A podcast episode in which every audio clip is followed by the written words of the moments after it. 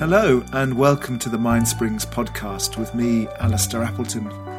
I hope you enjoy what you hear, and if you'd like to find out more about us, then visit mind-springs.org. I've always been interested in Eastern philosophy, and I came across this, this phrase, again out of the um, Hindu scriptures, which is Vikruti Evam Prakriti, which, um, many ways of translating these things, but the one that I'm going to use is this diversity is what nature is all about. So this was, a, this was an extremely powerful sense for me that actually it wasn't about being one thing or the other. It wasn't about being gay or straight, or male or female. It was actually about being profuse and exuberant. And that actually the universe doesn't work by splitting, it works by profusion, by and and. You can hold these two things simultaneously. You don't need to split. A sort of profusion. And this was, I, I, I made a lot more sense of this when I started to study as a psychotherapist and was thinking particularly because my clients often come from, the, from this group of, of people to think about homophobia. And I came across this wonderful book by a man called Bruce Bagemihl called Biological Exuberance. And if you're ever in the library and they have it, I would, it's worth half an hour sort of flicking through it. Essentially, uh, Bagemihl's book is a compendium of, of other sexuality in the animal kingdom.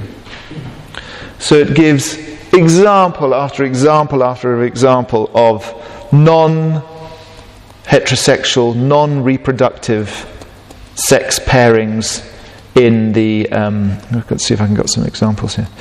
In the animal kingdom. And he argues very strongly and gives a lot of evidence that actually this Darwinian idea that we're only on on the planet to give birth to other creatures is, um, is flawed. So, Thomas Aquinas' natural argument that homosexuality is a, is a sin because it's not natural is flawed because actually, when you look into the natural world without having the blinkers of, um, well, the heterosexualist, reproductive, Darwinian goggles, then you actually see that all the evidence is stacked up to profusion to this extraordinary, exuberant vari- variation. And he gives lots of, uh, often quite comic, examples of how creatures often do not reproduce. There are some species, I've got them here. Mm-mm. Many species have non-breeding individuals. Some individuals, somewhere, so somewhere more than half don't breed. The American bison, right whales, only 50% of the species breed. Three quarters don't breed in the black buck or the giraffe.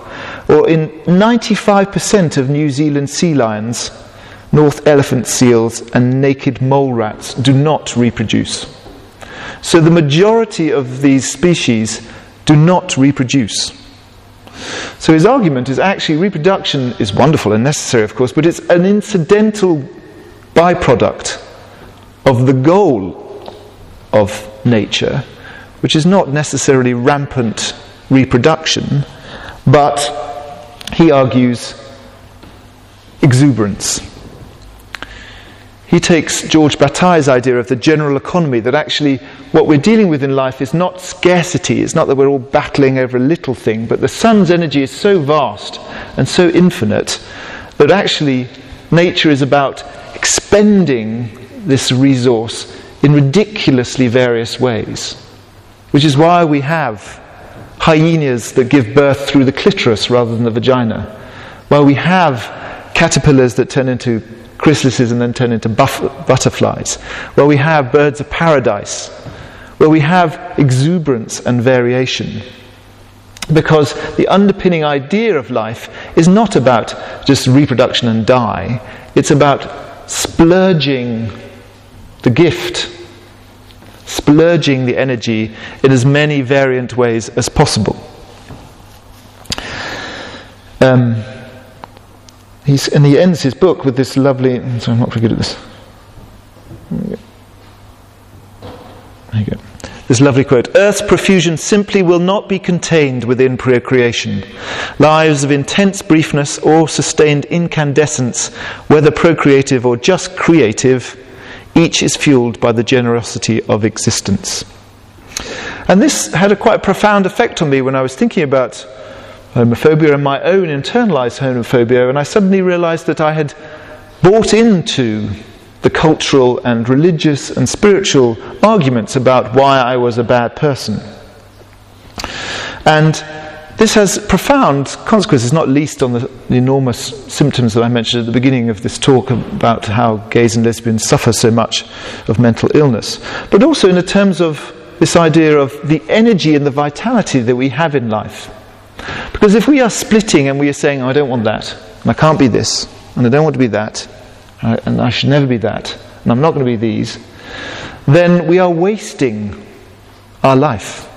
We are barraging ourselves into a smaller and smaller and smaller room and saying no to everything. And this has a, a sort of, it's like exorcism. We're getting rid of stuff rather than in integrating stuff. And this, you can think of this as being a sort of waste a waste of energy because there's the red thing, which is the thing that we don't want, so our gay sexuality, for example. And then there's the enormous psychic effort we expend, the red arrows, trying to stop it. So there's a double loss of energy. We lose the first and the second. And when we relax that, when we stop being either or, and we integrate, then we have a double gain of energy. We gain the thing that we were always barraging against, and we also free up all that energy we were wasting in suppressing it. So the net effect is we are integrating all this universal energy into our system and becoming more alive. Which is what I start to, started to believe was the true essence of spirituality. Not about being less alive, but actually about being more profuse, more alive. So there's this integration, integration of the energy of the universe into ourselves, which is tremendously healing and tremendously powerful and tr- tremendously inspiring when you're experiencing it. But then there's also an, another step, because we can be full of energy, but we also need to outegrate. We need to move that energy outwards. And this is where I began to understand the role of sexuality. Sexuality, in its widest, most universal sense, is the force that connects us, that spins us out of ourselves, out into the other. Other people, other places. Out of this small pool of self, we get spun out and outegrated into the, the greater universe. And so, if you like, sexuality is the propulsive force that connects us. And I, I started to see that actually connection, after my experiences with ayahuasca, that connection is the most crucial thing in, in spirit. Spirituality is really about connection, why the communion of a church, the communion of a faith is so vital and important. But actually, if we if we strip away the glue and the, the force that compels us to connect, then it, it's very difficult. We're fighting a losing battle. I'm slightly conscious of the time, but um, I wanted to talk briefly about how I then came slightly full circle into, in my Buddhism, to a, a sort of more, you could have called it esoteric, but perhaps more mystic wing of Buddhism, which is the sort of tantric uh, end of Buddhism. So some of the Buddhisms around Tibet, for example. I don't mean tantra in the sort of cheesy sort of sex tantra, but in the sort of highest echelons of, of Buddhist philosophy. And I went on this very interesting uh, seminar upon Holy Island, which is my sort of place where I work and my spiritual home up in Scotland, uh, about male and female sexuality and in the Buddhist way of thinking about it. And it had a quite a profound effect on the way I thought about it because they, uh, in, well, let me show you a picture. You may be familiar, I don't know if you've seen these, these amazing icons in Tibetan uh, iconography, the tankas. So they have, they use a lot of deity visualization So they're not actually gods that they worship, but they're gods that stand for certain qualities of, of human existence. And I was introduced to two that I wasn't familiar with one called Chakrasambhara, who is what they call a wrathful deity. You can see that because he's surrounded by fire. He has a zillion arms, eight, I think, eight arms, all carrying various symbolic uh, instruments. And you can't really see here, but he's actually having sex. Can you see the red?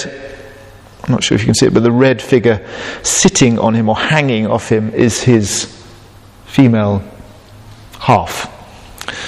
It's, it's rather unfortunate because it, he, he sort of swamps her, but actually, if you see a statue, they're equally sized. Obviously, if you're equally sized, you wouldn't be able to actually see him, so they sort of make him smaller. But at this level of Tantra, there's this, this idea of what Jung would call the conjunctio, of the coming together, the, the end of the polarity, the end of the either or. But what was particularly interesting for me is the qualities of Chakrasambhara are not, are quite um, boisterous. He's a, he's a wrathful deity, he's, he's got skulls and knives and tridents, and he's a wild energy. This is right at the very universal end of the spectrum. He's, he's the form, the bliss, the, the kind of wild energy of maleness. And what's most important is that he's not a father. He's not got a beard. He's very sexual. The sexual energy is what drives him into connection with the, his opposite, the feminine.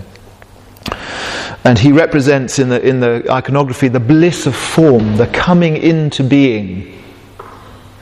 Because at the other side is this wonderful creature, Vajrayogini, who is his opposite number, who is the wild elemental female. And what was very striking for me is that she's not a mother either.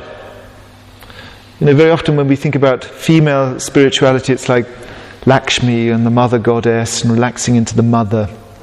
And for me, it was very interesting to see that the very pinnacle of, of this, this philosophy was a, a female energy that was nothing to do with motherhood. It was nothing to do with the end of sex that motherhood kind of represents in one way. It was about the full blooded sexuality of the young woman. And she carries, in the one hand, a chopper that chops through because she is the she is the element of dissolving. As the male is the coming into form, Vajrayogini is the dissolving, the dissolving back into non being. And she has this chopper in her hands that chops through, cuts things up, slices things up, destroys things, dissolves things. And these are all qualities that we don't really necessarily can, when we think of, ah, oh, the goddess is usually more loving, but you know, if you're familiar with Kali, that this is a much more kind of bloody, earthy, sexualized feminine. And I said she, she represents the wisdom of non form. And there is a there is a famous another famous conjunctio in, in the Tibetan Tantra of Vajrasattva and Vajraparati, which is the, what they call the yab yum. So when these, these, these deities are having sex, it's called the yab yang. It's the union of form on the one hand and emptiness or non form on the other. And this feels like it, we're now way beyond sort of whether you're man or a woman or gay or straight. This is, from the Tibetan point of view, this is the fundamental tension in the universe the, the coming into form and the dissolving. And when we start to think about these as the sort of fundamental, if you like, the elemental, the quarks of existence, then it becomes very liberating when we think about growing up gay, growing up straight, being transgendered, being a lesbian, being a mother, or being a. When we come into union, when we come into partnership, we are not coming into union just as a man and a woman we're coming into union as a man full of the feminine dissolving and the masculine coming into form, and a woman full of the feminine dissolving and the masculine coming into form. And if we come together as two men, then similarly, we've got a man, a male coming into form, and a feminine coming into form, and in the other partner, the mirror. So that actually it doesn't make any difference about gender or genitals or coming together in any particular constellation because you are always bringing together the fundamental building blocks of existence the coming into form and the dissolving out of form. So that the feminine and masculine transcend gender, transcend bodies even on this level. And on that level, all of the kind of either or splitting falls to one side. And for me, this is a much more, this makes much more sense as a view of sexuality. Because in this instance, sexuality and spiritual, spirituality are identical. They are the same. They are the union. So I'm conscious that I've slightly overspoken, as, as my want, but I just wanted to simplify it all and boil it down into a very simple uh, phrase which I once wrote in an, in an essay and seems, people seem to like, which is that sex is not about making babies, it's about making friends. And in the wider sense, I hope that uh, when our spirituality blossoms, then it brings us true spiritual friendship. Thank you very much.